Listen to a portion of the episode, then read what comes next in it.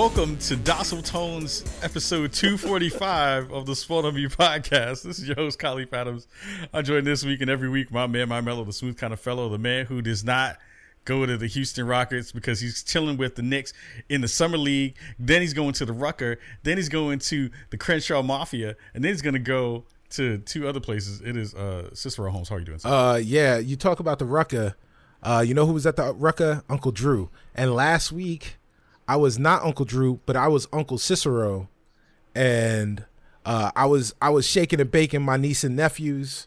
Uh, but uh, yo, um, we you know we was doing that. We didn't go see Uncle Drew because they had all seen it already. Uh, we went to see Hotel Transylvania three. Ooh. I liked it. It was pretty cool. Uh, and I heard that was good. Was Was it it? was it super dope? yeah, it was it was it was it was dumb funny. It was really it was really dumb, and it was really funny. I don't like it the was idea dumb of- funny too. I don't like the idea of them like outside of the hotel on like a boat or whatever. Uh, yeah, it worked. Not a fan. It worked. I didn't see it though. I didn't yeah, see it worked Okay. definitely. Um, and uh, yeah, and then my uh one of my nephews and I went to go see Ant Man and the Wasp in 3D uh, IMAX. 3D, huh? Yeah, IMAX 3D. Yo, 3D is the definitive way to see Ant Man and the Wasp. Really? The definitive way. I haven't seen Absolutely. a 3D movie in a long time. Absolutely. But Yeah, but I haven't done that either. Yeah, yo, it was dope. It was definitely worth going to see it in 3D. But all that to say, Stubby Stan is broke, but apparently Uncle Cicero is a baller. Uh, because he he Money bags. Uncle Uncle's Uncle Cicero balled out uh, while he was watching his niece and nephews, uh, and now Stubby Stan is broke as a joke. Screen, Scrooge yo. Mick, Scrooge Mick, uh, Cicero. Yo, literally, literally last week, I was eating. We went to a teppanyaki place, like a Benihana or whatever. I was eating sushi and teppanyaki, and and this week I'm eating top ramen. So It's okay. Oh my god! You gotta moderate. Someone who is not eating top ramen is my man, my mellow, the smooth kind of fellow, the man who makes science look good, the man who makes math look good, the man who makes tutoring look good, the man who makes looking good looking good. It is Sharif Jackson of SharifJackson.com. MC Dulcet Tones. What up, Sharif? Good, good, good, man. Um, last time I had a lot of ramen. Um, when I used to run track in high school, I don't know why we thought that this was like the right thing to do, but we would like you know run five miles, and then you know and we'd lift weights and we'd have like two hours of like practice, and then after practice we would go to like the school like you know snack place, and just eat one mm-hmm. of those like really cheap like ramen things in like the white you know like the white bowl that you put in the microwave and put Yeah. like a water in it and stuff. And we did that every day like I, I just don't i don't understand why we did that this is super weird Yeah. Super yo, you weird. needed you needed the salt replenished. In i your feel like it like from all that destroyed my whole workout like doing that and like i would sometimes have like That's a thing of gotta be bad m&ms or something though, right? it was like it was like uh perfect post-workout food you know what i mean Ugh. so yeah I feel, I feel like that's like how they just preserved mummies. It was just like ramen dust. It was like, You know, I, I, like- I gotta check the uh, the uh, Assassin's Creed Origins Discovery mode and like see if they go over that. Uh, just like uh, just just a bunch of like people getting wrapped in ramen like ramen noodles. Could be. oh my god. Could be. mummy mummy shrimp flavor. That's right. That's right. Oh, that is so terrible. Anyway, I'm super excited. Thank you everybody for coming through uh, and hanging out with us this week and every week. We had a fantastic show last week uh, with Emma from uh, Game Workers Unite. A lot of folks uh, on the Twitters and on the Facebooks really loved the episode and really appreciated the conversation that we had. So thank you to her and to everyone who was rocking with us uh, and listening to that show and sharing out the good word.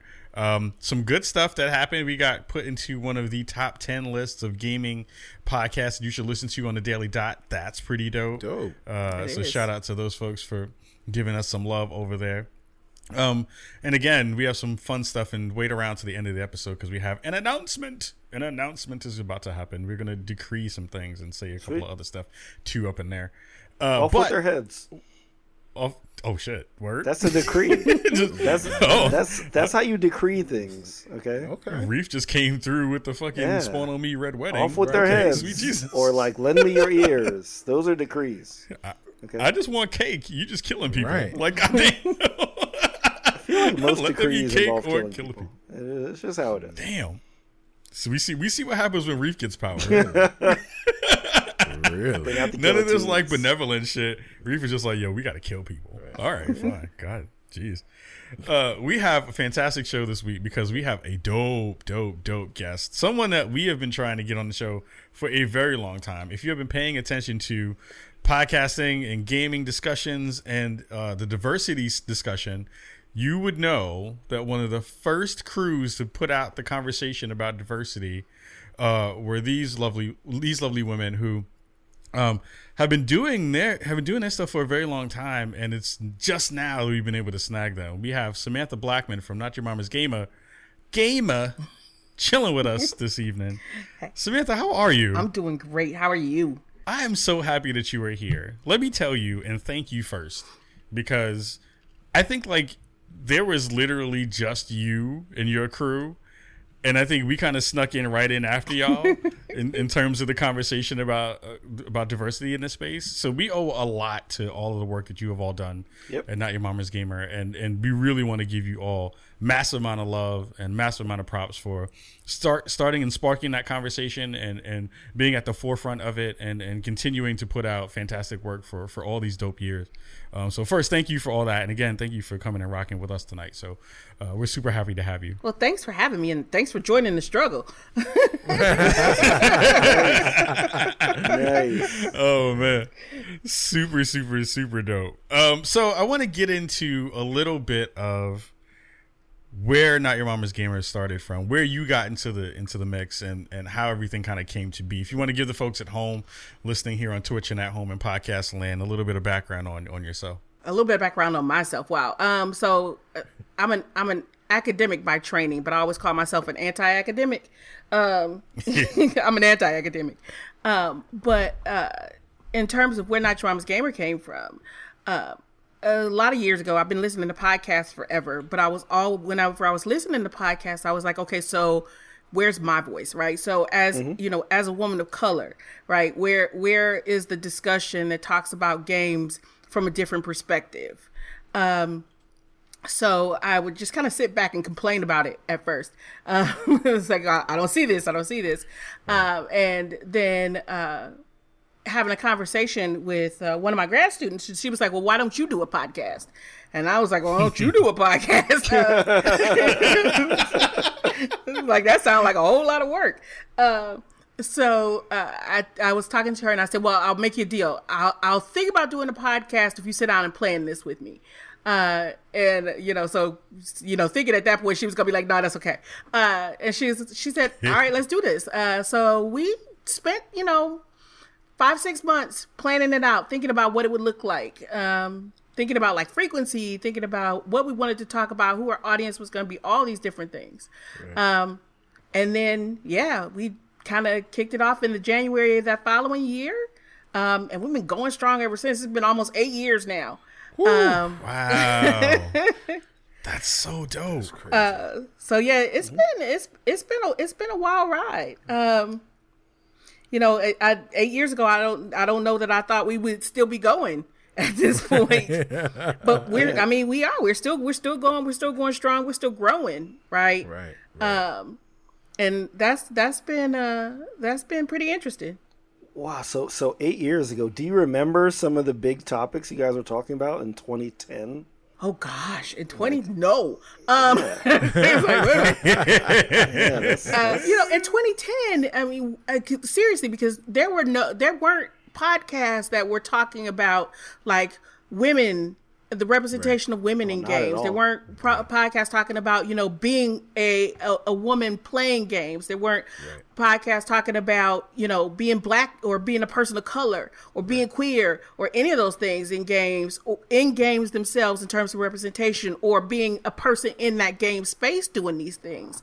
Um, in twenty in 2010 there were in no 2010. women no women in podcasts talking No, about there gaming. weren't. there were none there Yeah. you would not listen to a podcast and hear a a feminine voice Right. I mean, if you if you did on any rare occasion in like 2010 or 2011, even, I mean, it was like somebody visiting somebody's podcast, and Yep. you know they were they were never hosts, they were you know never regulars.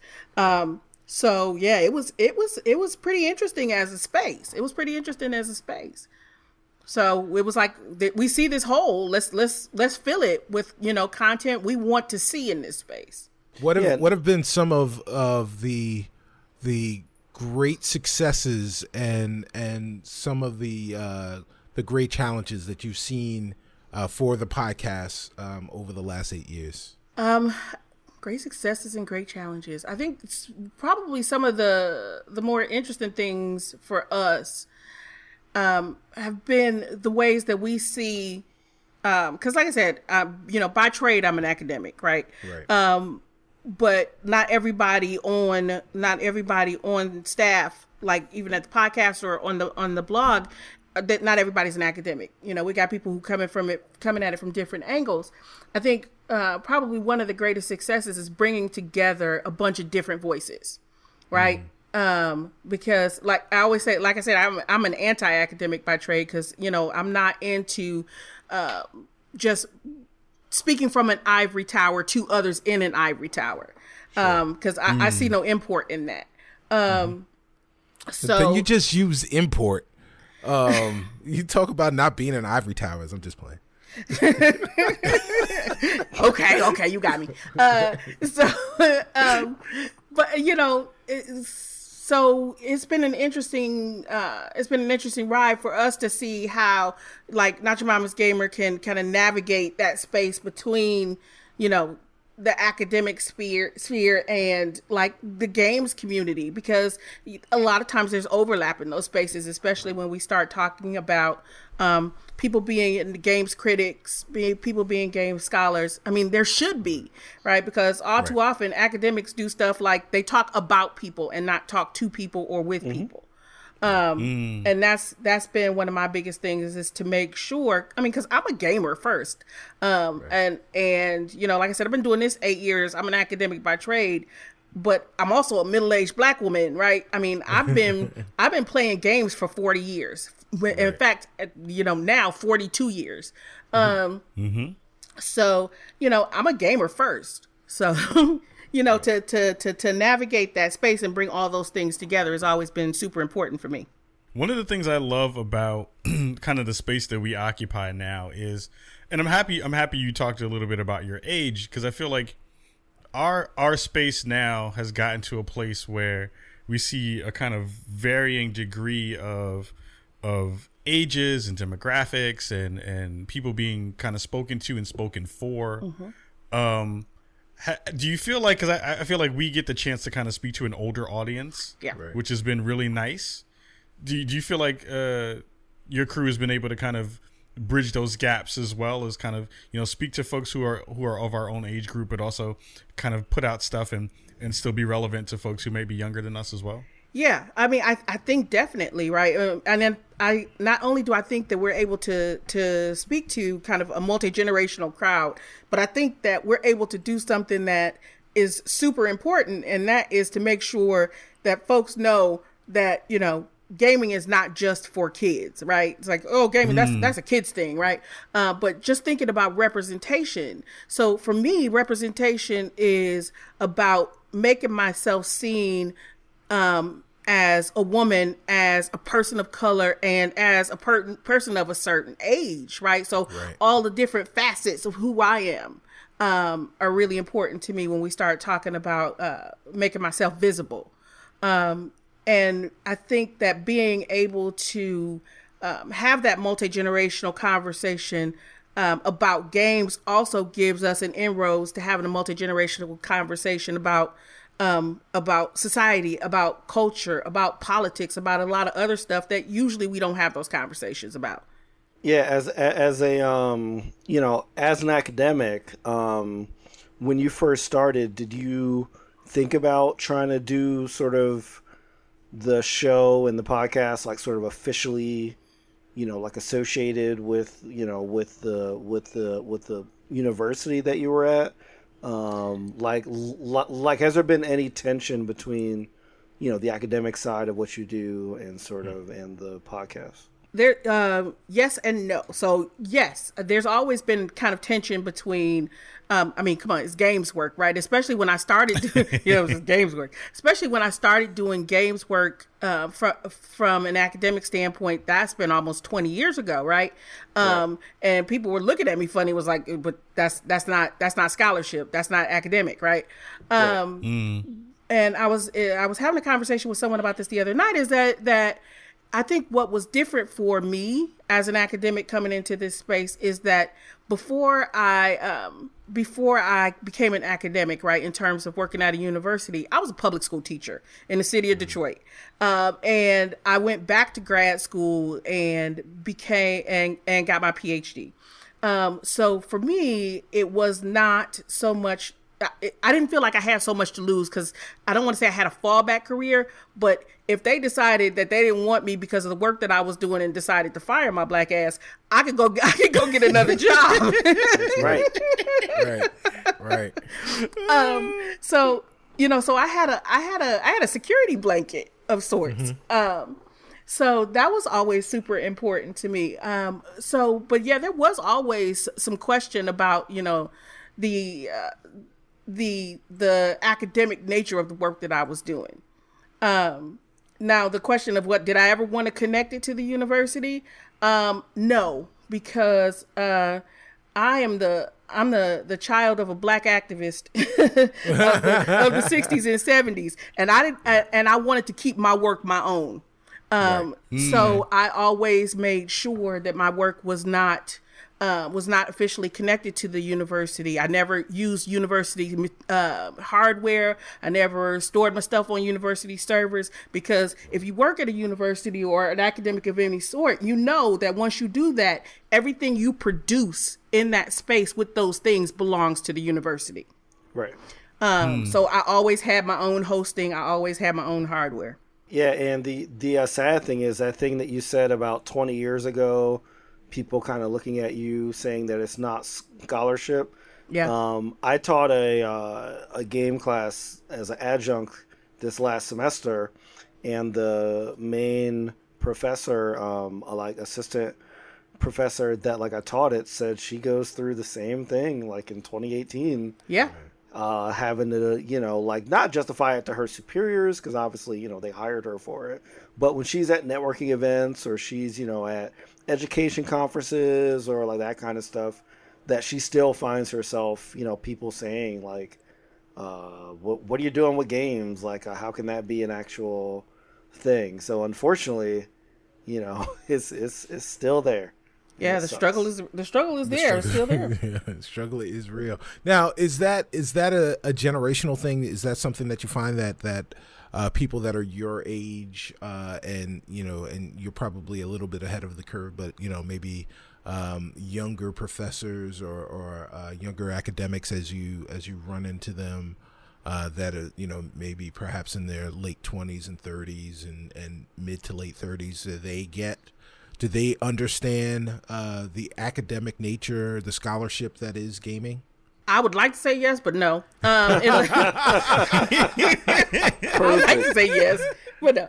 Um, if they're in games, they tend to. Um, but uh, younger folks who are coming into game studies now are still running like like like we've just said are still running into these issues i mean and they're running into these issues with their colleagues right colleagues of the same age mm. um, that are like but but that's not scholarship right that's right. that's not that's not rigorous enough right because they don't right. understand what we do they all think that you know what we do is is sitting around well we do sit around playing games got to play games but Right. we read games differently, right? We read them as text. They don't understand that.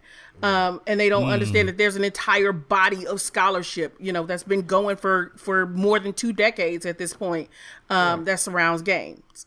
it's it's just it's so perplexing to me because you know uh video games and, and interactive entertainment as a medium is just the evolution of of art you know of popular art i mean Yeah. you know there was there was scholarship for for painting and paintings and sculptures and what have you no one would balk at someone who is a film uh, you know, a film history uh, professor, uh, and, and you know, people easily can understand the, the scholarship and, and, and the, the amount of detail that can that can be gleaned from from watching film and studying cinema. Uh, why would you then look at at this interactive entertainment, this medium that you've enjoyed for your entire life, the same way you've enjoyed movies, the same way you've enjoyed books and and and uh, and art, uh, or, or sculptures and classic art, classical art. Uh, why would you look at video games any differently? It, it- it's just asinine. Yeah. That's you know, it. We're done. That's Peace it, out, we're done. What's what's the what's the hardest part to kind of convey to folks when you do have that discussion? Is it just the they don't get? Is it is it just the connection to the idea that it's for kids, or is it something that they just haven't figured out the value of yet and don't know how to don't know how to convey that and connect that part to the the ability to kind of talk about it and teach about it from an academic standpoint? I think it's I think it is both that you know the the feeling that you know games are for kids one um two and not having an understanding of the medium not understanding that um games have the ability to convey um some real viewpoints um and and give us the opportunity to engage um, on a number of different issues um but I think it's also that it's it's an elitist thing, right? In the same folk in the same way that you get folks who talk about, you know, the difference between um, say teaching, I don't know, comics or graphic novels um, and teaching high literature, right? So, you know, was like that's that's not real scholarship because, you know, that's you know something for the dirty unwashed mass- masses. Um, I, that's that's a, I think that's a huge part of it. Please stop talking about them Skyrim people like that. they, dirty they just trying to live. They they just trying to live their lives. Just trying to get their meat on. Um, a quick question I have for you is a little bit outside of the realm of the academic space, but you, you know, starting from that place and now, you know, being eight years in into, into the podcasting game, you've now had to become a, a, a part of entertainment itself. You you've become an entertainer in some way, in some fashion, because you're doing that for the audience that you've built. It- what has that kind of transition been uh in ge- getting into that space now and being like you know i'm i'm doing i'm doing my academic work i'm doing my podcasting stuff but now i have to like entertain the people when i when i get on and, and, and rock out Um, it's been it's been it's been fun right? I think that's that's and i think that's probably another reason folks are a little tentative about you know games in academia right? Because apparently doing scholarship being an academic is not supposed to be fun um Right. but you know i'm sorry if it's not fun i don't want to do it i mean I, I have i have worked too long and too hard to be you know to to continue to do work that is not enjoyable to me um I love games. Like I said, I've been playing I've been playing games for 42 years. I don't intend to ever stop, right? I mean, I look at my mother who is older. I'm not going to say her age cuz she would kill me. Um Yes. but, Facts. but she started, I'm going to say a little bit, right? She started gaming in her 70s Wow. to play Wow. to play games with my daughter. Awesome. Dope. Huh. Dope. Um, so they get together and they get out their little DSs and they're they're playing games or they playing games on the Switch. And they, I mean, and this is not just a thing when she's like visiting. I mean, she will like call me up and be like, "I bought this new game." Um, Dope. Very so dope. You know, that's so dope it's important for me for this whole thing to be enjoyable because you know it's work that I dedicate a lot of my time and a lot of my life to. Um, and but I also see it as being important work, right? Um, because there are conversations that need to be had, and this is a space for me, not only as an academic but also as an activist, to have these kinds of conversations. Um, so, you know, I, I I see it as putting in work, but it's also putting in work that's fun. Um, mm-hmm. and you know, I mean, at some point it might, I don't know, it might not be fun anymore, right? You know, the, right. the podcasting, um, you know, the podcasting, the blogging, the writing about games, the streaming. I don't know if that's going to be not fun at some point, but right now I'm having a blast. That's what's up. I dig that. Yeah, that's no, I, I, I think that that's excellent. And, and like the, the not fun part, I know that, you know, we've had some crazy, happenings over the last years with like Gamergate stuff and sort of other things that, you know, yeah. other like, not that that was the first time that harassment has ever happened by any means, but like it kind of put it onto another level in yeah. terms of the mainstream conversation. So being in this space for eight years and, you know, kind of seeing that much of like the ebbs and flows of the uh, of the conversations of uh, diversity and inclusion um, where, where where where do you think that the gaming community is at now? Do you think that they're at a better place than they were kind of when you first started kind of like doing this or like do you think that it's kind of around the same or like a little worse? That's a good question. Um, I think it's I don't know that it's a better or worse place, but I think it's a different place. Okay. Mm. Um so uh, expertly done by the way. That's, that's an expert answer. I think. Oh uh, yeah, no, that's yeah, that's that that's that whole PhD rhetoric thing. I can I can switch it up on you. Um, but uh, it's it, it's you know at a it's we're at a place now where you know eight years ago or ten years ago we had a very specific kind of reaction to the work that we do when we started talking about when we started talking about like race and we started talking about feminism and we started to talk about queerness in games and people were like don't bring that shit in my games um right. uh now mm. you know 8 years later we still got people like don't bring that shit in my games but now um I think the problem is is that the folks the voices that are that are there and and speaking out against the work that we do are more organized um, mm. and have been given more power than they've a, a, different kind of power. Let me say that right because if we talk about like the power in terms of GamerGate and and, and um, and a lot of those earlier conversations even um, is that a lot of it was kind of um, veiled or explicit, you know, physical threats, right? And th- those are real. Mm. Those are real. Those are and not to be made light of. And but that existed before games right. and GamerGate. That's been women in the tech industry for right. decades. Decades. Right. Right. right. Um so I mean, but now we have these different kinds of conversations and I and I swear before all of this, holy, I get pissed off whenever I see um folks giving more power to these voices than needs to be given, right? When we have, um, and, and, I'm not talking about, I'm not even talking about recent happenings, but happenings longitudinally, right? Where uh, game companies have these knee jerk reactions and start firing people based on uh, and start firing people based on some of these conversations that are being had, right? Um, and and in effect, what that does is that starts to silence women and people of color and queer folks who actually want to make some kind of real change in not only games in the games industry, but the games community that surrounds games, um, and that's disturbing and that's disturbing but yeah. that's a whole different that's a like i said this, there's a different kind of power behind these voices now um, mm-hmm. And, you know, I could, you know, wax poetic and talk about why I think right. this power is different in 2018 than it was in, you know, 2010. Um, but it's different. It's a different right. kind of power. Well, it's a it's a different power than people had in 2016. Yes. Um, if you know, or or mm. at least at least before November 3rd or 6th, 2016. Um, it's you know, uh, and you got to speak. You got to stop speaking uh, so much truth to power right now, Sam, because uh, some white person may come along our Twitch stream and call the cops on us.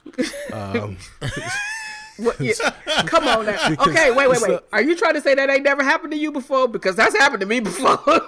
Wait a minute. Oh, yeah. While while like podcasting slash streaming. um, while actively doing it, no, but yeah, it's happened to me before. Oh. Oh, Do you mean in terms was of like, swatting yo, stuff, Yes. or like oh, Oh, you've been swatted. Jesus Christ. Some of my bitch. Really? Whoa. Wow. That's Wow. madness. That's no joke. People get mad at happy me. you're okay. They get mad at me. I mean, what? I mean, I mean, Well, well, it's not, yeah. it- I guess it's not. There's, there is no reason. There's no reasonable reason for swatting anyone. But the first thing that, that I thought, I was like, "What did you say?" I was like, "What you do?" Oh yeah, Um, Saying, I have a messing I have a real lives. ability to piss people off. Apparently, Yeah. But I, but I, bet, and I bet you, I bet you, it's, I bet you, all it did, all you did was tell truth. yeah, yeah. No, they get they get mad. They Truth, get truth mad. hurts a lot more than a lie, man. The truth, Yeah. the truth cuts to the bone. A lie you can brush off. Um, Yeah. you know, on on to uh, better topics. So you you are a self-proclaimed passionate gamer. What uh, when you close your eyes and you think about your love for games, what are the top three games that come into your brain? Oh gosh. Um top 3 games coming to my brain when I close my eyes. Um All right. So I'm going to try to pick games from three different genres. Um Okay. if I have to pick 3 games, I'm going to say The Longest Journey. Uh, which was a point point-click adventure game. Yeah. Um, I will say a game that's recently kind of really stuck with me and hit me hard, Mafia 3. Yeah. Blackest game ever made. Yeah, it was black as hell, wasn't it? Uh, and uh, oh, what's my, what's gonna be my third one? Um, see, I didn't use up the first two, and I'm like, this got to make this one good. Gotta make this one good. Uh, mm, stuff. stuff Nino question. Cooney. Ah, that's a good pick. Yeah.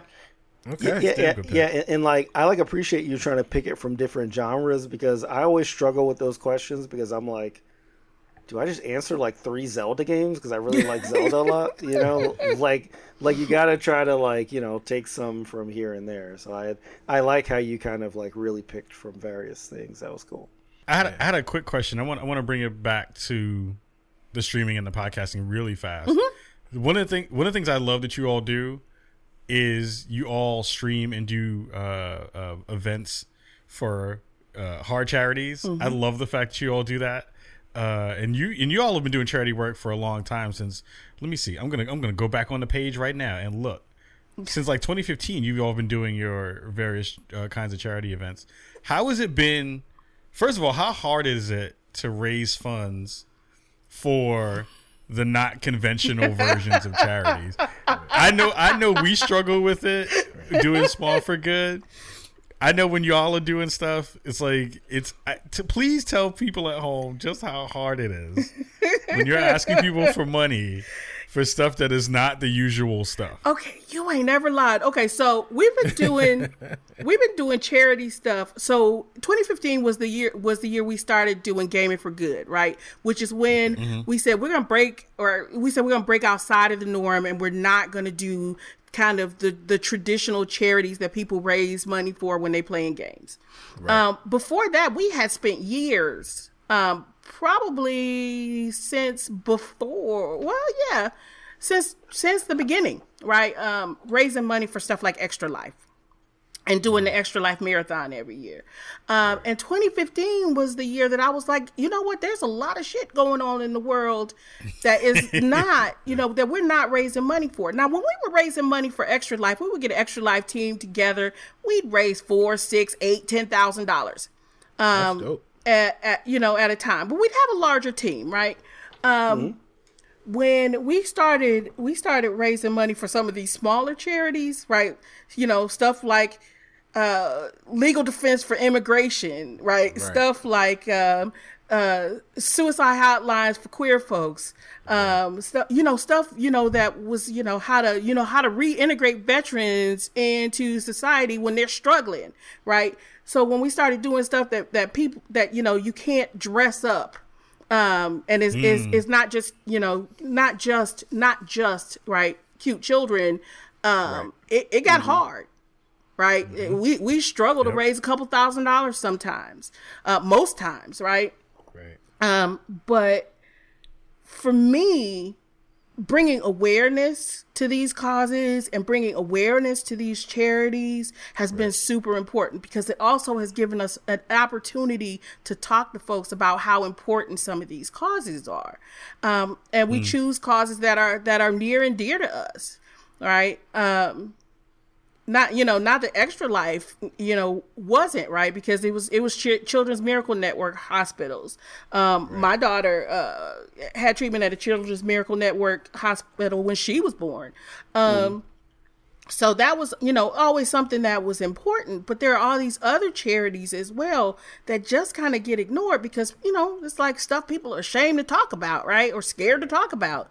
Um you know because i was i was i was our last event was for uh, raising money for legal defense um, for children right who've been separated from their parents shall we say kidnapped um, at the Right, border right, right. Um, and i'm like oh we gonna catch all kinds of shit about this. Uh, but it's it, they're important charities. And and that's been just as important to me um, as anything else and and bringing awareness to some of these causes um, has been has been super super important Yeah, it's it's dope. I I applaud you all because we're in that struggle too, Yeah. of trying to figure out how to how to. It's weird because you don't want to, and this is gonna sound terrible, 'cause- but I but I can't find the words because it's been a long day. I can't find eloquent words for it. But it's like you don't want to crap on the stuff that's already happening in those spaces, Right. Like extra life is a great charity and like of course you want to support people who are like supporting sick children and, and and all that stuff. Right. but it is that like weird epiphany where you're just like there are so many other organizations that really really don't get any funding. Yeah. Right. that don't get any extra money Absolutely. from nowhere else. And mm-hmm. they're like doing a lot of dope work and and gaming and and gaming folks just don't want to touch it because it feels like it's political and it's kind of dirty in some weird way mm-hmm.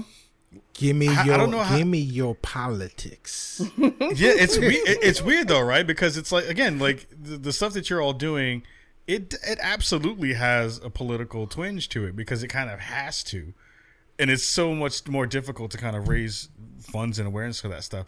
Have you figured out any other tactics and kind of ways that you want to frame things for people when it comes to the fact that you are a podcast and, and and writing about all these political issues that are that are connected to the games that we play. Have, have you figured out ways to kind of give people the medicine you know give give them the stuff they need in in the medicine that they that they actually need. Dang you make it sound like you like the medicine. Um but it's good though. I mean it's good medicine right? You know? It's good medicine. It's good medicine. You know so the the thing has been um even like from the beginning on the podcast on the blog even in even in my more quote unquote official scholarship i've always tried to um make my work accessible to folks outside of academia right um like we were talking about Mafia Three. Um, I've I've talked a lot about Mafia Three. I've written a lot about Mafia Three.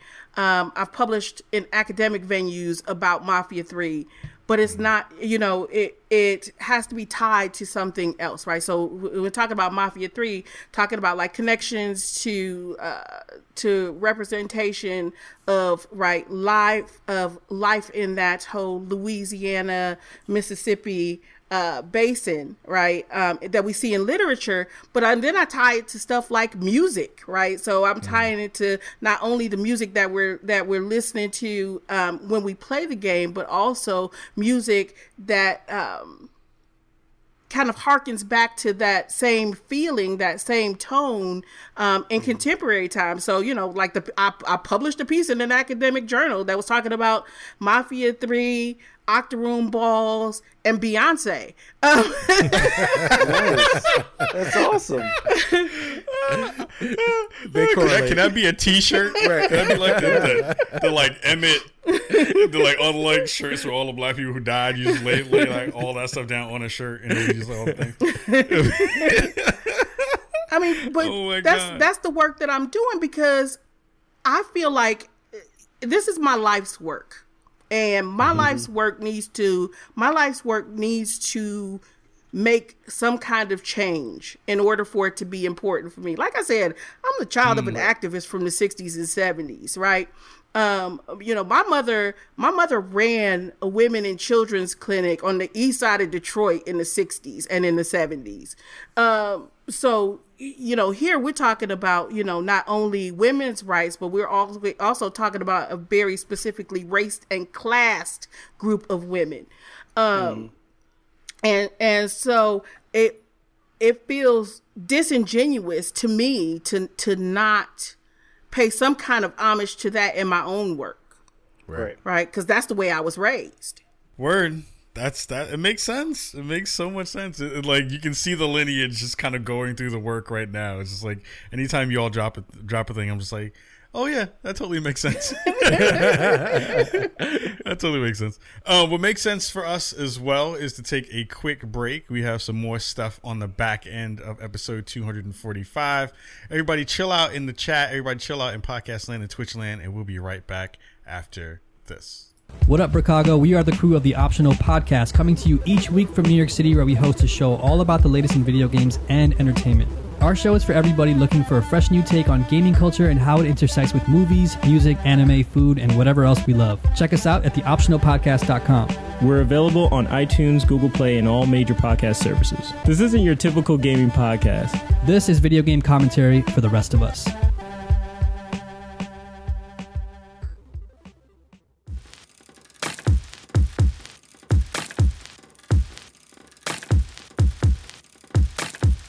What's good, Internet? This is Austin Walker, aka Professor Killer, aka David Foster Flawless, aka Bars Von Trier. You already know what it is. And since you do, you should also already know that Spawn on Me keeps it real when it comes to games, culture, and holding it down even when the world is on fire. Welcome to Chicago, y'all. Welcome back to the Spawn on Me podcast, episode 245 of our show. Chillin', chillin', chillin'. We are rocking with Samantha Blackmon from Not Your Mama's Gamer, hanging out, doing our thing. Um, I want to dig into a little bit of news of the week uh, as we close out the rest of this show. Um, there's a couple of really good articles that came out and some good stories that I want to dig into. First of all, uh, all the folks over at Hello Games have been doing a lot of work in the past couple months. They've been doing stuff in the past, actually, like past year or so, to kind of revamp and give some love to their game No Man's Sky, uh, that came out to, as everyone knows, the not best of of launches, uh, and came out with a lot of um, angry folks who were not excited about the actual game and what they were offered, but. I will say in the way that uh, the division and For Honor and um, there's a couple of Warframe, they have come back with some really cool stuff, and it feels like now they are ready to kind of hit the level that they would have probably launched with if they had get had been given the time. They have a new uh, trailer that's out, and they have a new um, uh, uh, update that's going to be happening next week uh, where they have multiplayer in the game, stuff that they wanted to get done. Uh, they're gonna do a whole bunch of uh, space fleets and all that kind of stuff. I'm excited for the update. It's gonna be uh, next man, next man, No Man's Sky next is what it's gonna be called, and it's finally gonna be launching on the Xbox system. Next I'm excited for Next Man Sky. uh, that sounds like something that happens when you get you come home from the from the club and you drunk. It's like- Say, man, I got that Next Man Sky, man. I thought I had all of, all the stuff. Um, is anybody else excited for this game besides me? I'm kind of I'm kind of excited for it. I'm I'm waiting to dig back into this game. I'm gonna go to C first. C, what do you, what do you think about No Man's Sky next being a thing? Well- Especially because now that you're an Xbox player, you'll be able to play it. Right. Well, I mean, we talked about we talked about your man in them skies. Um, if- you know, if they come out with that joint with like you know you get the bubble goose and the and the Tim's the Tim's pack, uh, costume pack, then maybe I'll be excited about it. And and it's not I I'm not throwing shade on it at all. Um, I'm not excited about it, and the reason I'm not excited about it again is because my space exploration game, my time wasting space sci-fi game is uh, Elite Dangerous. which just had another update. So um, what what it sh- what I think this news is showing is um, and and we've we've talked about some other things that have that have come out with with with games over the last year and 18 months is is we're showing that the game designers and and games companies and publishers are becoming more receptive to the idea of games as a service. Um, these you know these games are built to have you know almost never ending tales and and the game that you buy today hopefully is just a a a less mature version of the game of that same title that you're playing 18 months 24 months 36 months from now.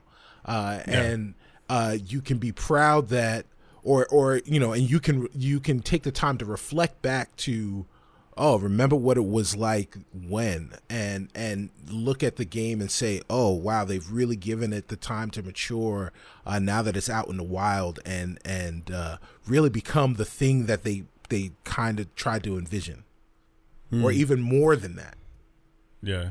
Reef, what, what are your thoughts about No Man's Sky getting an update, a huge update, and, and kind of reflourishing in, in the space that they, they kind of helped to create? I I agree with C on the games as a service point, though I don't agree with it at a sixty dollar price point. That's that's normally the problem that I've had with even games like Destiny and such, where that they've kind of slowly built up. Is I think the expectation when you drop the full price on a game is that it is complete, and that everything else is sort of like cherries on top.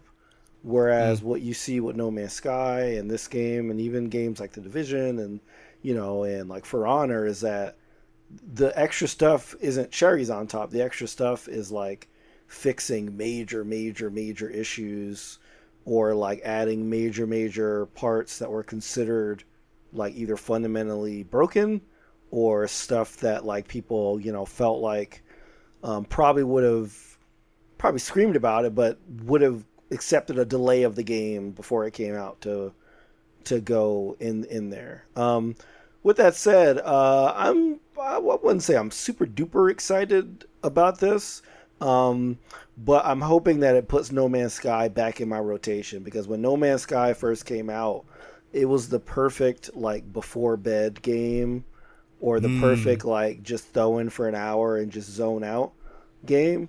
Um, and that did wear on me a bit because you, if you did it for a little while, you started to see like the similarities and and sort of like the uh, you know the uh, sameness of the aliens and the worlds. Um, now with the last update, they changed a lot of that um, to make it a little more interesting.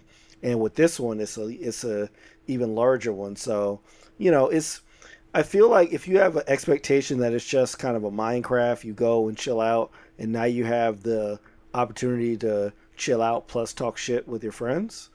Um, I think I think if, with that expectation, I think that it will deliver on what uh, you know on what like Hello Games wanted in the first place, which is sort of the complete op- opposite of the several years of E3 marketing that you saw for it.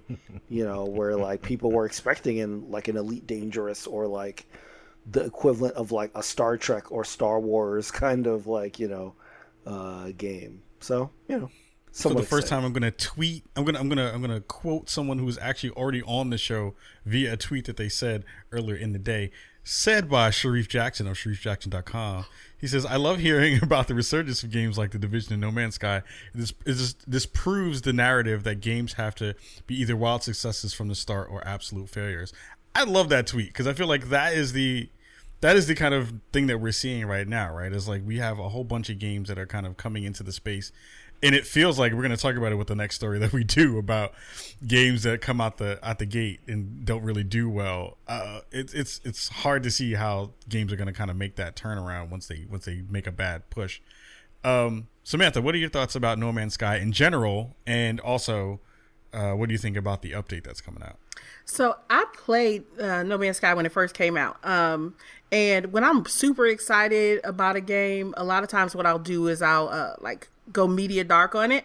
So I didn't have uh, some of the same expectations that other folks had when No Man's Sky came out. So when it came out, and it was really kind of a you know like like Sharif said, it was kind of a, a a chill out experience, right? It was something I would play when I just wanted to chill, and I was like, I'm gonna put in some music, I'm gonna have a drink, I'm gonna sit here and play this game, and I'm gonna float around in space, and I'm gonna go around and collect stuff and do stuff, and I really enjoyed it uh, when I thought about it that way. But I didn't have the same expectations that other people had uh, because I didn't I didn't get the same promises because I wasn't listening to the same I wasn't listening to the same kind of marketing about the game that other folks was.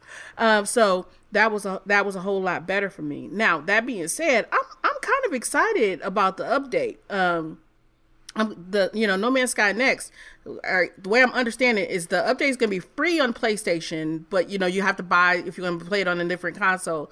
Um, you gonna buy a new copy, and I will actually, you know, I hate to say this, but I will probably buy um uh, or otherwise procure a copy of uh, just make it sound like I'm about to walk into Best Buy and lift a copy. Uh, You don't need that. Let me hold that for you. No, my brother, you gotta get your own. uh, but I'm, I'm probably going to get a copy, uh, a Xbox copy, because you know most of my uh, most of the folks that I game with on a regular basis um, are playing on Xbox, and I want to play the multiplayer. Um, I want to play the, uh, you know, that is that that you know being able to talk shit with your friends while you explore space. Um, that kind of thing is what I'm really looking forward to. Now, um, that being said, right when we start looking at you know companies who are that are uh, releasing DLC, right, to make the game what it should have been, when it, what it should have been when it first came out. Um, you know, I think companies are doing this because you can't hit a sixty dollar price point for ten years and have Right. and have the same quality game, Unless you're Rockstar. unless you're Rockstar, right? Um, but but they don't want to raise the price of games. You know what? I'd rather go ahead and pay sixty nine ninety nine instead of fifty nine ninety nine or seventy nine ninety nine instead of fifty nine ninety nine, and not have to buy you know three different uh, either a season pass or three different DLC packages over the course of the next eighteen months. So Yeah. so man i so i understand i understand the the logic behind that sentiment i really do um the problem with it is if you think for a second that the prices of of the title will raise to uh $80 or $70 or even $90 and they still won't charge you for DLC you're absolutely bananas. You know i mean that's it's just not happening. But but to be fair and you know and we we've got to point we've got to paint both sides uh, of of this of this argument right now. We're, we're we're talking about no man's sky and we're talking about elite dangerous uh the division the division and and uh for honor most of the DLC that has released for these games has been included with the purchase price. So Reef, uh, so Ka spent sixty bucks. If I were to buy No Man's Sky on the Xbox when it releases, I'd pay the same price. Um, uh, and if you account for inflation, less than Ka did when he purchased No Man's Sky to get a much more full game uh, and, and, you know Yeah. a, a much fuller experience. Uh, Elite Dangerous had one update that was it was like forty bucks. Uh, the game the game like I said has been out for three years. It was forty bucks, and they have they have done like seven updates in between that time, and there are portions of the game like you can still only buy the game and still experience all of the, the most of the stuff from the updates but if you don't get the horizons dlc there are certain parts that are, are locked away. But if i can play this game for five years and all i spent is $90 i'm good. I'm good. Um, so and you know the division has been free um, outside of their season pass. So um, so like there there is a mixture of both in there. Um, and i think that i think that uh, manufacturers or publishers get excoriated a little too a little too easily um, about the dlc uh, the, about their DLC culture of the past. I think they've gotten much better about that as they've started to embrace this games as a service culture uh, that we're currently in. Yeah. On the flip side of that, we see the folks over at Xaviant who just put out, literally last week, the sequel to their game, The Culling, mm-hmm. called The Culling 2. What an original name. uh, uh, to basically no one, hardly anyone played the game. At the time of launch, more people playing the first game than the actual new sequel that just came out. Um, so much so that the company decided a week later after launch to pull the entire project out of existence. Wow. They literally have pulled the game and they're calling up all the all the kind of store owners, Sony and, and Xbox and Steam and saying basically, yo, you got to pull this joint because it's making us look bad. We put out a bad a bad game. Um, one of the uh, folks, uh, Van Van Velde, uh, from the studio, I'm, I'm believing that he is the director on the game. Uh, he said it's been difficult for us to wrap our heads around the entire situation. He said the Culling 2 was not a game that you asked for, and it's not the game you expect as a worthy successor to the Culling. Weirdly enough, there's a couple of things that I'm thinking of. First of all, who the hell wanted a Culling 2? I don't remember Culling 1 being the game that everyone was like, yo, mom, can you get me the Culling game? like, can you put down them ducats so I can get the Culling game? Two, I have I've never seen something like this happen before in the gaming industry. I haven't seen a game like even Radical Heights didn't do this badly when it came mm. out. Like Radical Heights from uh, Boss Key, now defunct Boss Key, did at least a couple of weeks where it was doing right. fairly okay. Yeah. And then it kind of folded. Um, I've not seen this before. Has Has anybody else in the in, in the crew seen this happen before? Reef. I mean, I've seen it when uh, games have been super buggy, like with Batman Arkham Knight on the PC, right. where where Warner mm. Brothers pulled it off of Steam for months. Um, you know, because it was just in an unplayable state. So when I first heard about this, I thought that's what happened. Yeah. But as far as I'm seeing it, it's not unplayable. It's just that it just sold very poorly. Like, did you yeah. see anything that said it had some game breaking bugs or something? Because otherwise, none yeah, that I've, stuff. I've never seen someone pull something because of like week one performance like that. I seems, I heard I, that the graphics looked a little muddy. Yeah, but that's I not mean, like yeah, uh, yeah, yeah, but like, it's yeah, that's not right. Yeah, yeah, like it wasn't like my game keeps crashing or I can't, you know, do this kind of thing like it was with Arkham Knight. You know. Right, right, right. I've never I've never seen a game get pulled before I'm able to get a review copy for it. I put it for a review copy and then the day after they were like, "Yeah, we pulling this shit off the store." it's crazy. Uh, Samantha, what, what are your thoughts about the culling too and, and it getting pulled as soon as it came out? Basically, that that was that was amazing. Uh, it was it was interesting when the game came out. I was like, but and that was my big question is like who played the culling? Um right. so you know what made them go let's let's let's make another one? Um yeah there but there have been there have been lots of games that were that were like horribly broken at launch.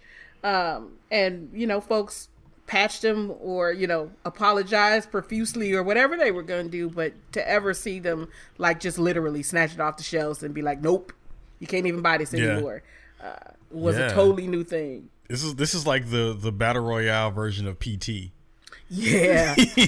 oh my god. See, what are, what are your thoughts, real quick, before you move uh, on? Man, listen, I wasn't checking for the game. It is wild. I've never heard of anything like this happening uh, for a game that was technically fine. Um, the only time I've heard about this is when you know people find out that a game is missed uh, misrated uh, it, you know, oh, if true. it was an yeah. M that that you know right. they discover yeah. should be an AO or something like that, and they have yeah, to pull like, it, like San Andreas or something. San Andreas, yeah. Uh, um, or uh, you know, I mean, but that was that was almost a year into um, or months into uh, the game before people realized the about hot coffee. Yeah, that was um, a long um, time ago. yeah, Man, the, yeah, but then but then uh, there you know there were a couple of games that were going to be released on Steam that were you know days away from being released, and then because of protests about the content of the game, the game was was uh, later denied access to the store. Um, but yeah, this is a weird thing. I, I man, look, I, I guess they they believe that they had something they still had stuff ideas left on the table that they wanted to put out into that game world they were really passionate about the game world uh, and uh, the, you know they spent time and energy to build that game and and did, and never bothered to ask if anybody wanted that outside of the studio and the answer mm. was a resounding no it was like nah, nah not that. really son it's just sad because yeah. i feel like so many people are going to lose their jobs because like yeah, it's so true. expensive to make, market, and launch a game. Mm-hmm. That to well, here's well, here's the thing though. They they decided that they were going to basically put all the efforts that they were putting into the Culling two back into the Culling one because that one did okay. Um, so they're gonna kind of. I'm hoping that people didn't. I hoping they didn't ramp up development and and and uh, personnel to get Culling two together and now I can totally see how that being a problem. Yo, shout out, shout out to Kwanzaa Tim in the stream because he did bring up one Afro Samurai. Afro Samurai, oh, but Afro that. Samurai was technically terrible. Like it was, it was so like I think even even the cats and you know and and shout out to them because they were out there trying to do it. It was uh, a black studio that was out there, you know, trying trying to make a passion oh, yeah. product. Um, but but it was objectively bad. Like it was just it wasn't rough around the edges. The edges were rough. Like all of that shit was just it was just it was just, you know, and and it, it was sad. Like people just really felt bad about it too. And you know, so they they probably poured poured some out when they were pulling that off the shelves, but they had to because it was garbage. Yeah. Real real quick before we move over to the last story of the of, of the show, is this a commentary on the battle royale space of like basically you ain't getting in because Fortnite is taking over? What? What? I'll go. I'll go to. I said basically you're not getting in to the battle oh. royale space because Fortnite is basically soaking up all the, no, all the space. No, I no because you know it ebbs and flows. Um, because you know I think later on this year we're gonna have we're gonna wind up having a conversation about NBA basketball and NBA basketball video games. And I have a sense that the tide is turning yet again. NBA so, Battle Royale. You know, yeah, well, yeah, yeah. It's gonna be yeah, uh, NBA Battle Royale. Um, well, what I'm saying is, so there there are games, there there are you know there are flashes in the pan. There are are uh, uh, you know uh, hot things in games and and uh, hot genres and and hot games in that genre for for a time and then it dies down a little or somebody does something different in the space that people gravitate towards and you know right now this space has really been occupied mostly or most specifically by two games. So, you know, one game offered, you know, both games offer the same thing but in very different ways. And if some other games, we've got Battlefield, we've got Call of Duty, some really big publishers that are coming out with battle royales, mm-hmm. there there is an opportunity for them to present the same thing in in a in a way that it, that really appeals to gamers in a very different way. And we can't predict that the genre is stale or the genre is done because they they've got a champion. You're never the champion forever, man. Yeah. Well, yeah, and I yeah. want to say that the only basketball battle royale game to have ever been made was Arch Rivals. That is that game. Facts. It was yeah, I mean, yeah, there is like plenty of space. I mean, I don't think this says much about the. I guess you can call it a genre. I mean, it's really a two game thing, but you know, like uh, Realm Royale, uh, you know, the old Paladins game has gotten some uh, buzz because of its kind of like mechanics and stuff. Um, I think there's a lot of niches that you can fill as long as you don't set your expectations like we got to dethrone Fortnite to profit. You know what I'm saying? Like, right. yeah, yeah. Like, like there's like plenty of space for like smaller games with more modest goals and ideas that aren't currently done. Um, you know, in the Fortnites and the in the PUBGs. I think there's plenty of room for that. I think this was just a game that didn't offer anything, and no. probably should have never came out. Damn, off with their heads again from Reef. Damn.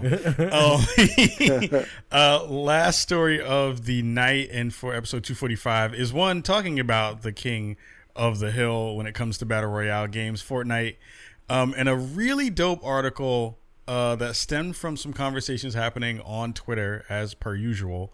Um, Sharky over from Thumb, uh, Thumbstick Mafia crew, uh, mad shout out to them and massive love to them um, there was a conversation that so sparked maybe two weeks ago or so, in which um, I saw the first kind of conversation coming from Malik uh, Forte, um, talking about how um, Fortnite is implementing more emotes. They implement emotes pretty much every week and, and throw in new ones. A lot of them, if you are, are not familiar, have lots of dances that come from uh, popular culture.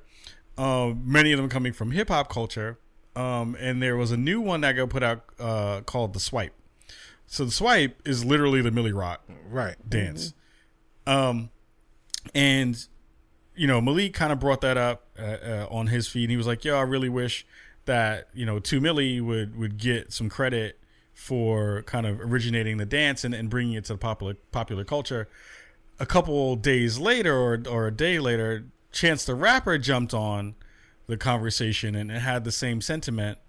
Um, so Sharky wrote this fantastic post um, that's called Fortnite Dance Emotes Epic Should Do Better, um, where she kind of lays out the, the, the conversation about how Epic should be giving folks who have helped to kind of popularize and and and make these dances deserve some form of um, attribute. Uh, uh, I can't say the word today. Uh, to attribute those dances right, to those right. people in some right. form or fashion within the game. Um, and it's an interesting conversation on a lot of different levels, right? Um, the sentiment about, you know, just giving credit where credit is due. Uh, the conversation about uh, the continuing of black culture being kind of taken from and borrowed from without giving credit. Um, and there's some other, you know, you know, layers to that conversation as well. I want to go around the table, and I want to want to start off with Samantha because I think um, being an ap- academic and having um, had, I'm sure, some of these conversations in other forums, um, I would love to get your take on what you think about the kind of uh, need to kind of give credit where credit is due in this space. Uh, yeah, when I saw this conversation start happening on Twitter, I was like, "Oh, yeah." Well, I mean, come on, we we we used to this, right? Not not that we're used to it and it shouldn't change, right? But right, but the the mis the misappropriation of Black culture is something we've seen forever, right? um, it is it is what gets taken from us and never attributed to us. Um, and yeah, I mean, why not right you have you have okay i'm in the middle of i'm in the middle of central indiana um and i see you know every farm bred white child uh, in central indiana doing uh, doing doing you know quote, quote unquote fortnite dances right?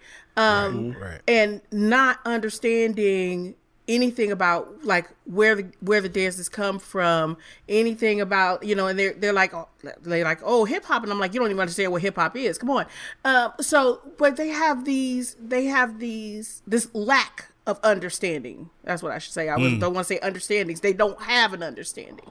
Um, right. And yeah, I mean, it's time to start attributing some of that to the folks um, to the folks who create these things, who create the music, who create the dances, who create the culture that is being misappropriated by games, by folks, by films, by by you know everything and everyone. Um, yeah, and you know, and and you know to to use the to use the famous phrase, "Fuck you, pay me," right? People need to be paid for their work. So, yeah. Word. Word. Uh. See what? I'm sorry, Reef. Go ahead. Yeah, I think the question is like, what method should the should you attribute? Like, like, like, how can that work? So I know that, for example, when you see these like stupid commercials that use some random like hip hop track in it, you know, they actually got to pay to get that track and all that stuff. So right, it's kind of right. obvious there. Um, I I saw some chatter of people saying, well, just include a sample of the song, you know, like uh, license the rights to, you know, the, the song mm-hmm. that features the dance, just like you know any commercial or TV mm-hmm. show mm-hmm. like uh, would do. Um, I could see that getting a little expensive. I mean, I think that like that would be cool, but I feel like at the very least, like just link out, like right, like just like have some way to instantly click and like either either buy the song or or something like that, you know. Um, because I think it should be a little more than saying this is from this. There should actually be some sort of revenue model where either like as, as I said, Epic is paying to license the actual songs or parts of the songs, or they're providing like an easy mechanism to um, financially support, you know, um, these like artists that are you know adding to popular culture. I mean, I agree with the "f you pay me" thing. I think it would be dope if like they had one of those options, or like maybe there's a better option out there that like I'm not thinking about. Um, to see, see what what are your thoughts on that? Um, you know, before before Reef started talking, I was I was thinking about you know what is a viable solution, and that that is a viable solution, uh, where they where they take enough of the sample of the song so that they actually have to pay licensing fees to uh, the people that have largely been credited. Uh, you know that the that the streets um, will will acknowledge are the people that are, are the progenitors of the dance craze or, or you know whatever it whatever it is. Um, but but my real question is, what's Epic's incentive to do so? Um, you know they they they're making money hand over fist because kids are going out and they're buying these stupid emotes. Um, you know, again, Uncle Cicero last week uh, got to witness Uncle Cicero got to witness all three of his uh, niece and nephews um, doing these Fortnite dances. Only one of whom actually knows what the game is and has played the game. um, so and and they are you know these aren't siblings. So the the two, you know two of them two of them are don't have a game console. One does have a game console. They live close to each other, but they don't hang out. So it's not like they've seen them outside of watching their friends do them and they're part of it's just part of the culture now. It's part of the lexicon. It's just The part zeitgeist. of yeah it, exactly. It's part of the zeitgeist. Uh, just like you know here we go. I'm gonna date myself just like where's the beef? Um, just like Wow. uh, uh, you know just like uh, a subsection of kids spelled relief R O L A I D S. Um, you know, just like what's up, you know, like eh, all of these, all of these things, uh, become part of popular culture just because they're part, like you know, they become just part of the zeitgeist because they just they become pervasive. And and what epic has been able to do is has cap is has been to capitalize on that stuff and monetize that for themselves. And yeah that stuff came from somebody else but they're they're able to monetize it i mean the same way that people are monetizing their IG feeds and their Snapchats and all the other stuff as they're jumping out of their cars like fucking idiots to dance to that Drake song because they're in their Right. feelings, you know. So like, are they? Should they at that point now? Should they be given three cents of of every five cents that they make back to Drake? Because they're clearly playing his song while they're dancing and driving, you know, and and kicking up their insurance because their insurance carrier now sees them letting their car ride by itself. Um, you know, so like, I I morally I agree with you, Reef, but the the capitalist in me, the Republican in me, says what's their incentive to to actually do that? What do they I wanna- gain by that? I'm I'm gonna jump in at the end and and be not devil's advocate, but I'm, I'm kind of in the space that C is in because of a couple of things. Like one, I, I, from what I can tell from being a person who plays it often enough, I don't think any of the music that we see in either the Save the World or the ones that go along with the emotes are licensed music. I think it's all original music that has influences from whatever the particular kind of theme of the particular emote is. So I don't know if that's a thing where you can be like, "Yo, you owe me ASCAP and BMI money." Like I don't think Right. that's a thing that Right. that's there. Um, the influence part is where I have a little bit of trouble. Where I love the the conversation about "if you pay me" because I feel like again, black culture gets gets borrowed from all the time, and there Right. is this very rare. It's very rare where you see someone have the ability to kind of make money off of the thing that they've made, especially when it becomes something that gets pushed into popular culture, especially from black folk. The the thing that I do, the thing that I have trouble with is, and I saw this conversation happen maybe last year or maybe the year before that, was one in which we saw the conversation about like when viral things happen, do you get to monetize that thing in a way that that behooves you, but only after a bigger brand takes it, right? So there was like the conversation about, um, I think it was, I don't think it was a dance, but it was like a viral tweet or a hashtag. Like people were trying to monetize hashtags that got viral Right. and, and all that kind of stuff. And my question to everybody here and at home is, as much as I want people to prosper off the stuff that they make, is there just a level of like you have to give it up to the universe? You know what I mean? Like mm. there's a level of stuff where if you've made a thing and it you luckily got it into a place that got seen by a lot of people and it caught on, Right. is there a level of that that just is like, yo, this just magic hey, it, it's just happenstance that it got big. And I shouldn't necessarily look to try to figure out a way to necessarily make money off that particular thing because it just got caught on by something else.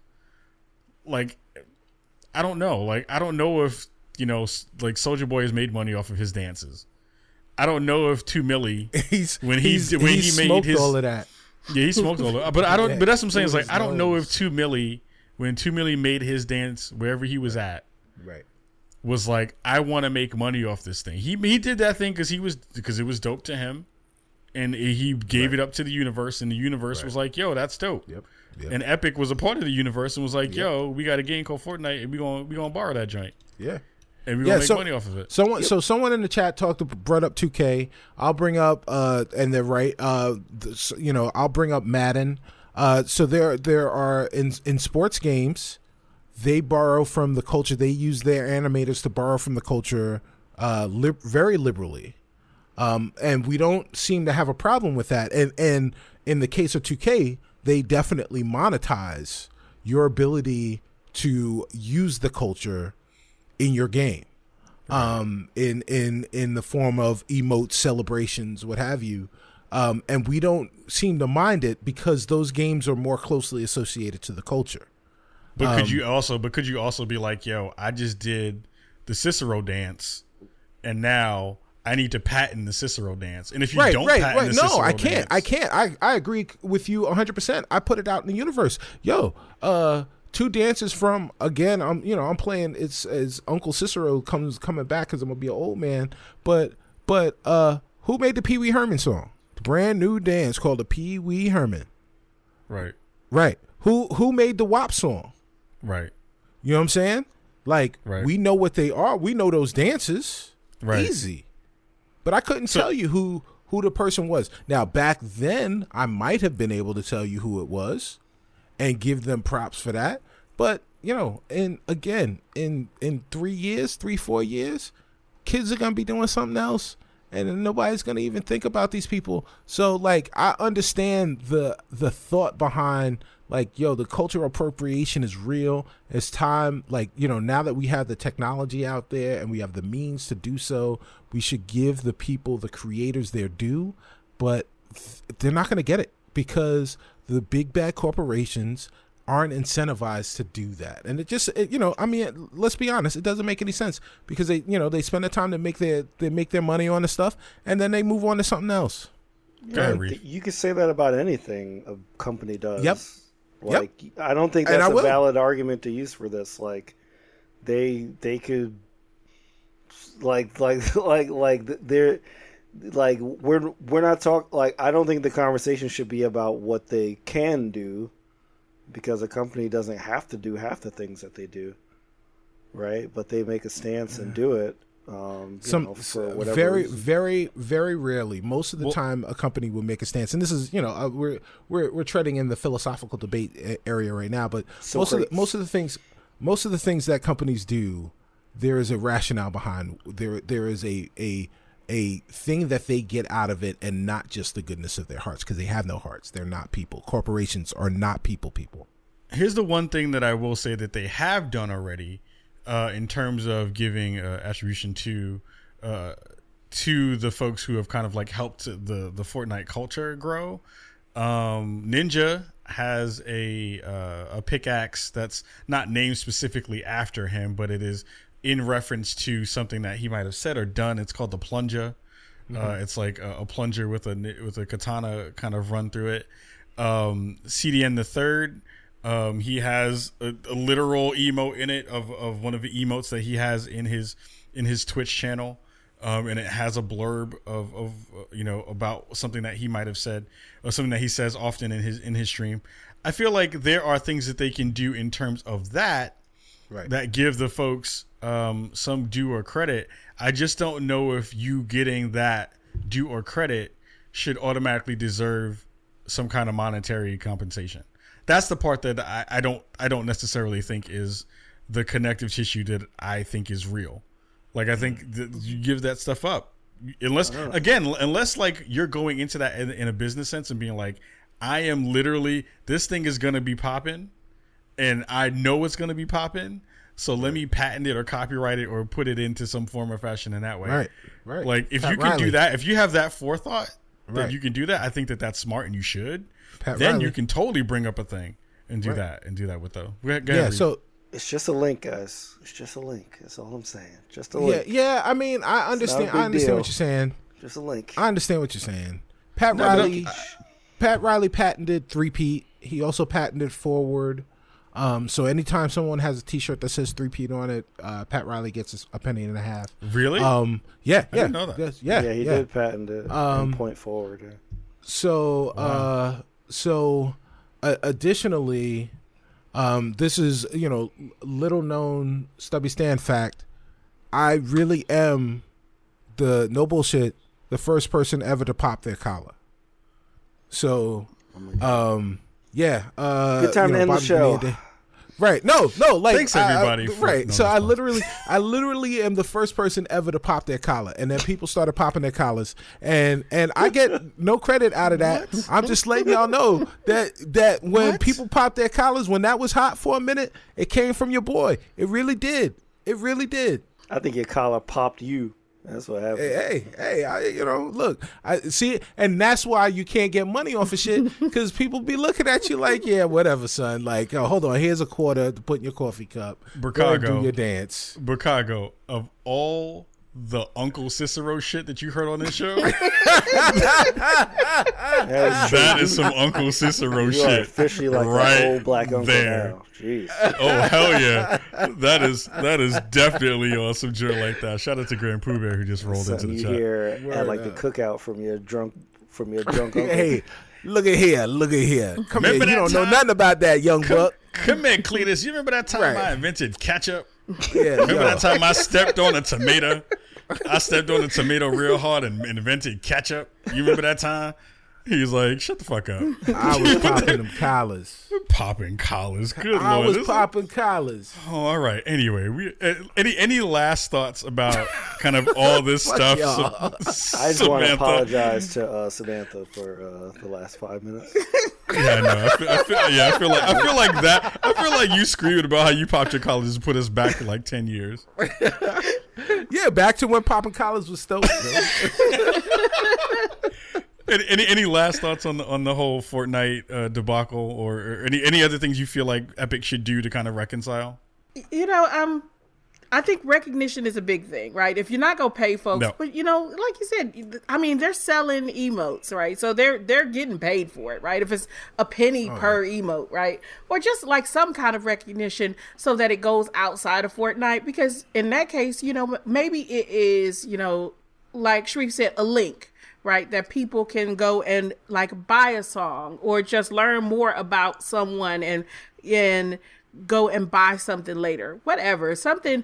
I think it's some some kind of acknowledgement, some kind of you know to, to use the academic word, some kind of citation is a, is Yeah. is a good thing. Yeah.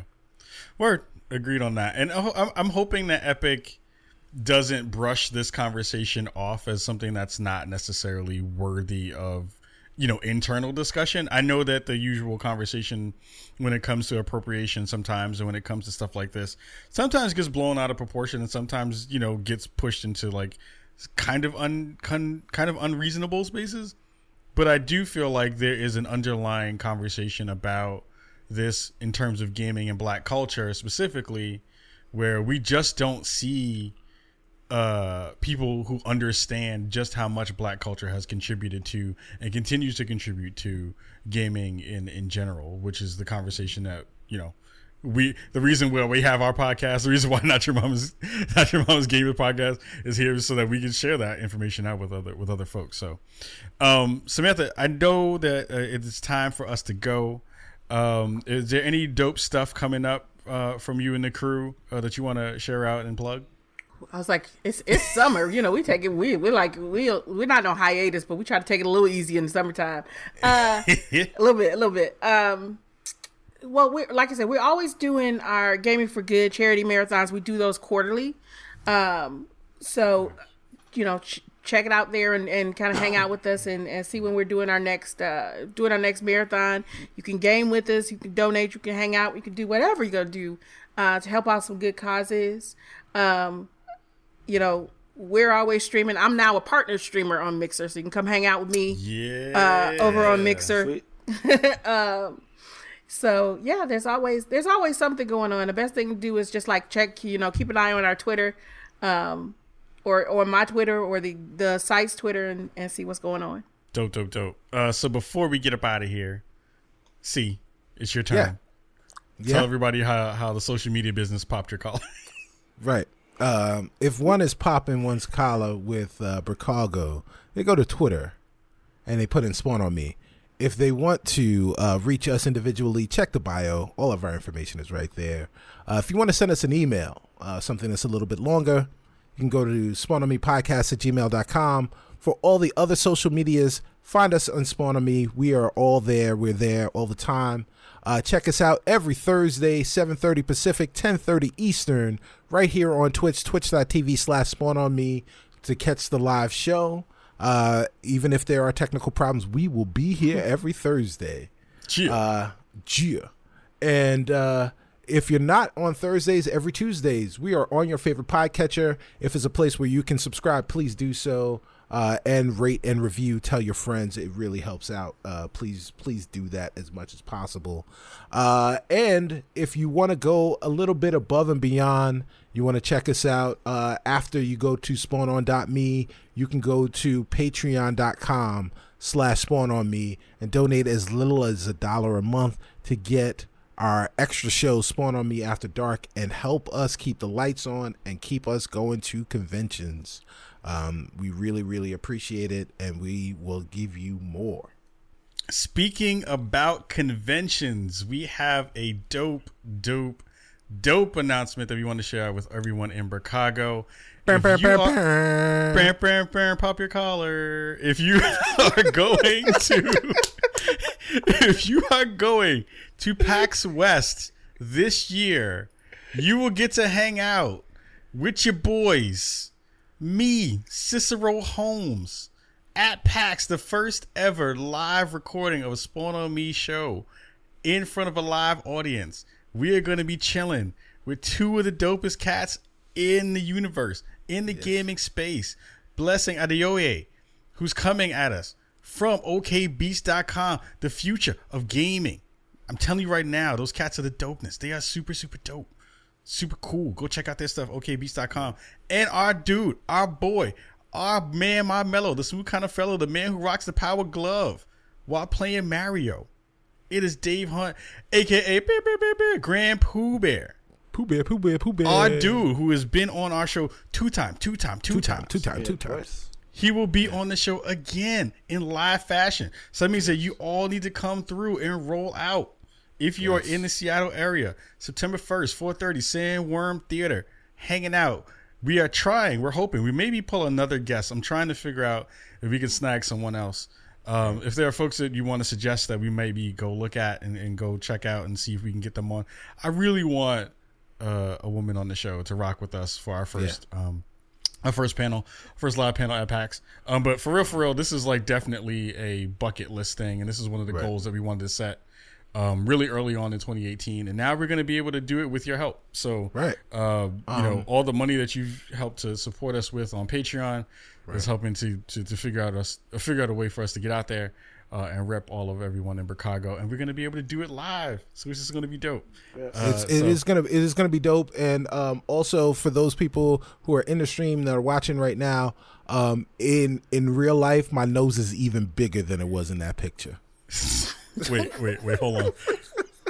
Ooh, boy, look at that. That is 1080p nostrils right there. Yeah. That's what I'm talking about right there.